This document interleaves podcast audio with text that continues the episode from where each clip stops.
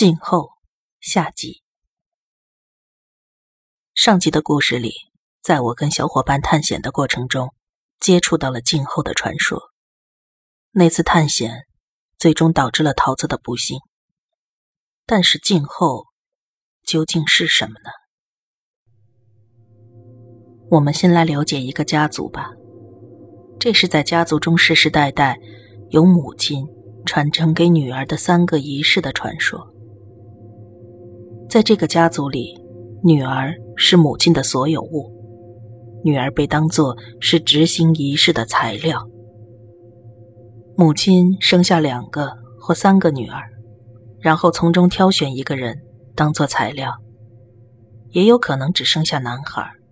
这时候的变通方法，我并不清楚。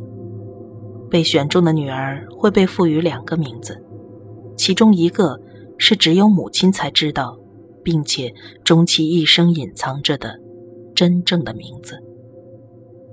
考虑到万一这个名字会被发现，这个名字会用平常不会使用的特殊念法，所以就算知道字怎么写，正确的读法也只有母亲知道。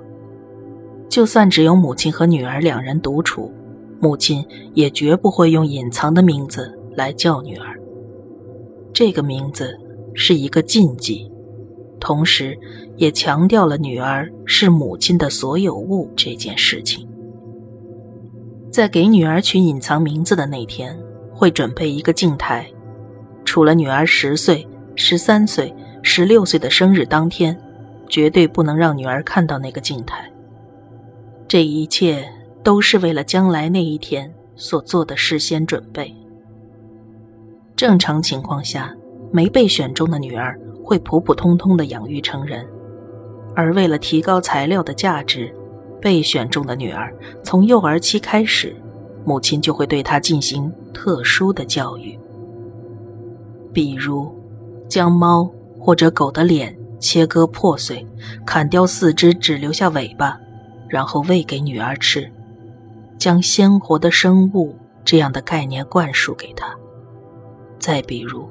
教导他使用猫的耳朵或者胡须杀死老鼠的咒术，又或者将蜘蛛切割之后再拼装回原本的形状，还有吃下自己或者别人的排泄物等等一系列非正常的举动。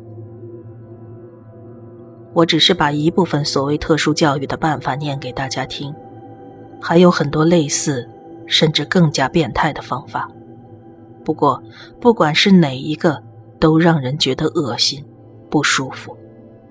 其中，关于动物或者昆虫，特别是和猫相关的，占了全体的三分之一，这是有理由的。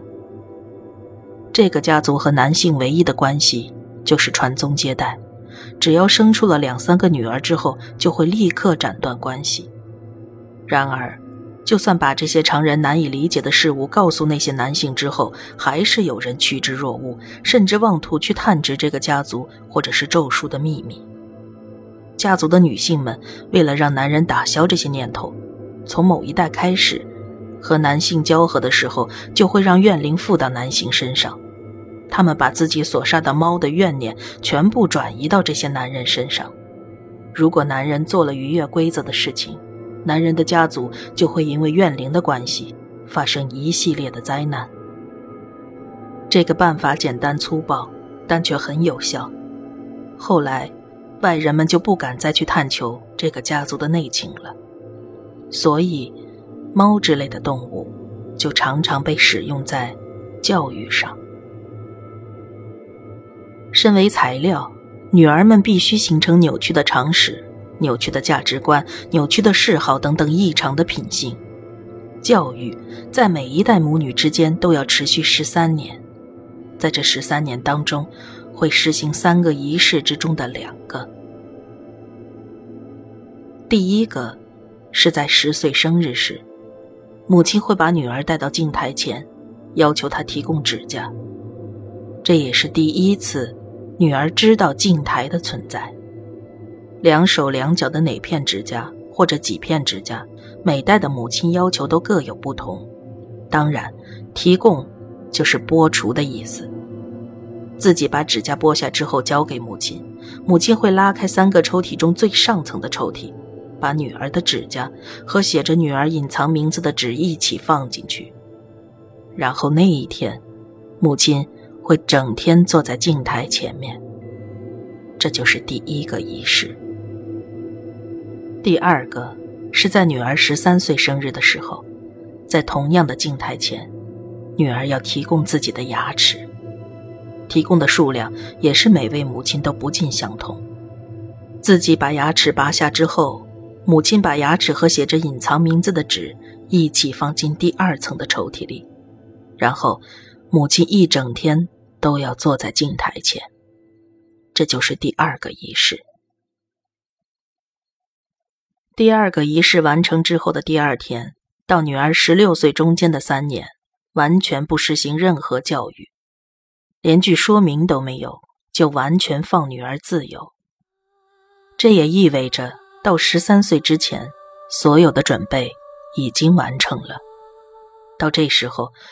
几乎所有的女孩都会变成按照母亲的希望养成的活人偶。不过，凭着所剩不多的本我意志，过得像普通女孩的女儿也还是存在的。在这三年后，女儿十六岁生日的当天，举行最后一个仪式。而最后的仪式，是母亲在镜台前吃下女儿的头发。其实也不能叫做吃，因为仪式的重点是把头发塞进身体里。女儿要把自己的头发贴着头皮全部剪下来，几乎变成光头的样子。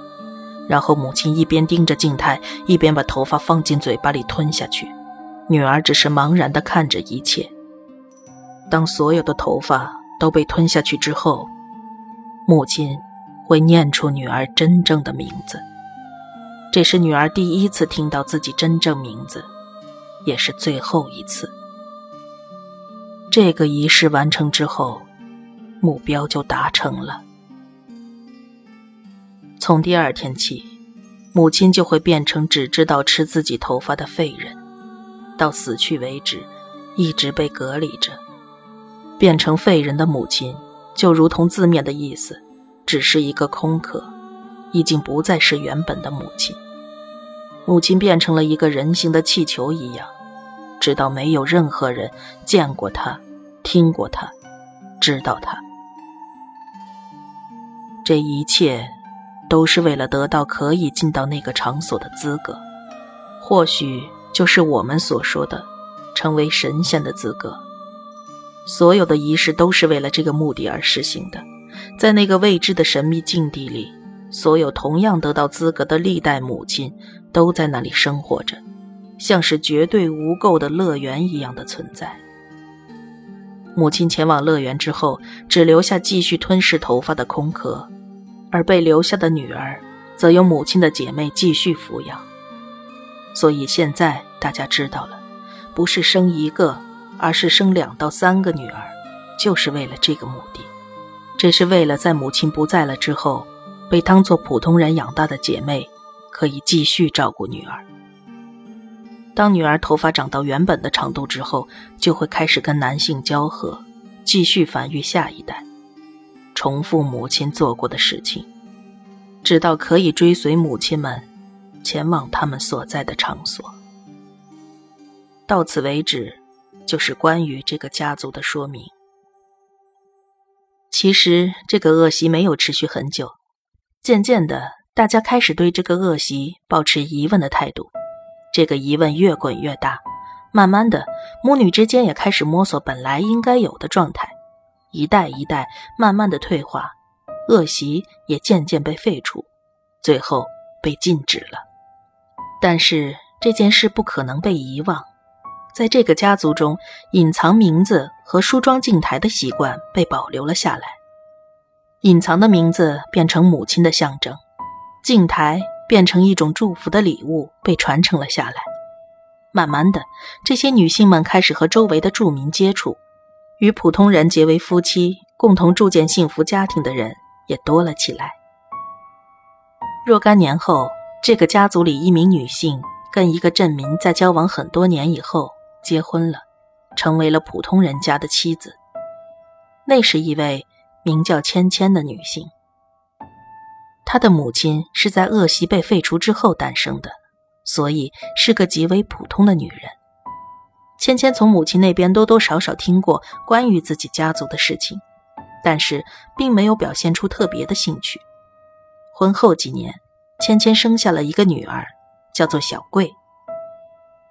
芊芊按照母亲教的，给小桂取了隐藏的名字，并且准备了一个镜台，就跟自己的成长经历一样，只是保留一点传统的痕迹而已。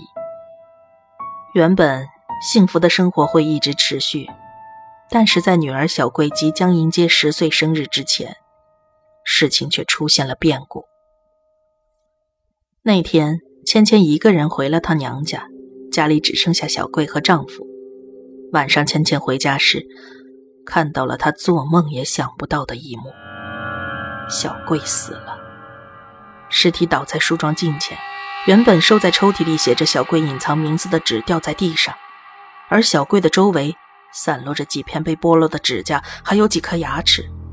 丈夫也不知道去向。芊芊被眼前的景象震惊了，只知道抱着女儿的尸体哭喊。哭声吸引了周围的邻居，而他们到来时，只看到芊芊抱着小贵的尸体，哭得痛不欲生。几个邻居看到这样的情景，也跟着伤心难过，但是又帮不上任何的忙，只好先去通知芊芊的父母。剩下的邻居们也分头去找她的丈夫了。负责通知父母的邻居把现场的惨状告知之后，没想到芊芊的父母倒是十分冷静。母亲猜测，可能是女婿试着举行从芊芊那里听来的仪式，而进行仪式的具体方法，半知半解的芊芊也没有说得很详细。女婿可能等不到小贵十岁生日那天了吧？随后。大家一起回到了芊芊家中，之后看到的是更加难以理解的一幕：刚才还在大声哭喊的芊芊，居然也倒地身亡了。邻居们都愣住了。然而，芊芊的父母从头到尾都理智的让人不解。他们把大家都请了出去，并且告诫他们千万不要进来，随后把房门紧紧的关上了。几个小时以后，芊芊的父母终于出来了。我们会好好给他们母女善后供养的，她的丈夫也不用找了。到时候一切都会有个结果的。之后几天，丈夫的行踪也始终没有消息。但是突然有一天，人们发现他死在了自己家门前。嘴里塞了大量的长头发，镇上人心惶惶，大家都试图去解释这一场惨剧，但是没有答案。邻居们只好向芊芊的父母打听。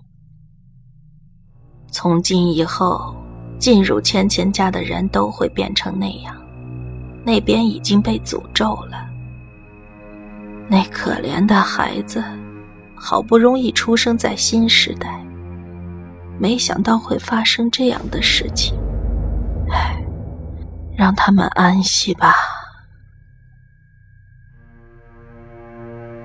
之后，芊芊家的房子就被这样保留了下来，被当做了供养芊芊母女二人的场所。没人知道那个家里面有什么，但是目睹这场事件的镇民们，没有人不相信其中的诡异。也都遵从芊芊父母的话，再也没有踏进那个家里边。就这样，供养两人的场所就一直被留了下来。故事就到此为止了。最后说明一下，放在镜台抽屉里的东西。空屋的一楼是芊芊的镜台，二楼是小桂的镜台。芊芊的镜台第一格抽屉是指甲，第二格是牙齿，都是和写着隐藏名字的纸放在一起的。小桂的镜台第一、第二格都只放着写着隐藏名字的纸。芊芊的隐藏名字是子厚，紫色的紫，邂逅的逅，而小贵是静候，静止的静，以后的后。最终问题是小贵镜台第三格的抽屉，里边放着的是手。芊芊的镜台里是芊芊的右手和小贵的左手，小贵的镜台里是小贵的右手和芊芊的左手，都是十指紧扣的状态下放在里面的。当然，桃子看到抽屉以后，里边有没有产生什么变化就不得而知了。能够得知的是，桃子就是因为看到了里边的东西。而变得异常了。子后是由芊芊的母亲取好以后亲笔写下的，而静后是由芊芊亲自写下的，在第三格抽屉的背面，明确的写出了各自真正的念法。空屋到现在还留着。不过，现在的孩子们都已经几乎不知道它的存在了。现在的社会，娱乐方式和诱惑多种多样，那间普通的屋子，应该不是什么显眼的存在了吧？后来得知桃子和他母亲死亡的消息时，我已经讲不出任何的话了。